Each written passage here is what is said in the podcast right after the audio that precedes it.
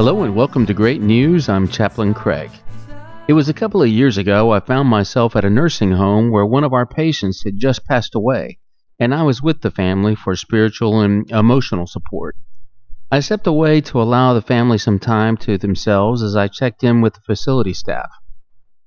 At that moment, our nurse, who was fairly new to hospice, looked a little panicked, and I asked what was wrong. He didn't want to go in the room with the family because he didn't know what to say.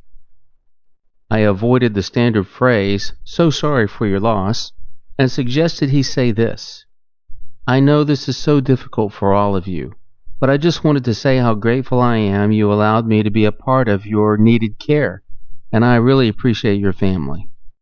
The nurse looked so relieved, mm, but I went over it with him one more time just in case.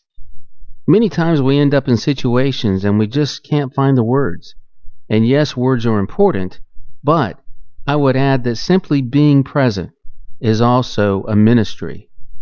Through clinical pastoral education or CPE, I learned that simply being present many times can speak volumes without ever uttering a word. It is known as ministerial presence or ministry of presence. In so many cases, they will not remember a thing you said, but they will remember you were there. Unfortunately, there are those who won't appear for support, for they haven't a thing to say, and the thought of that is frightening. It is probably why the 23rd Psalm is used so many times, because it speaks of God's presence in dark times.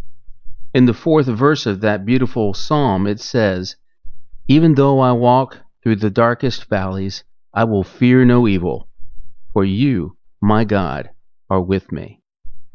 So remember that when you don't know what you will say, just know that all you truly have to do is be there.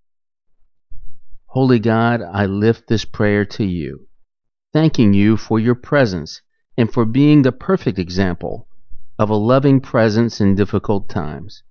May I bring your peace that surpasses all understanding to someone in their darkest hour. Amen.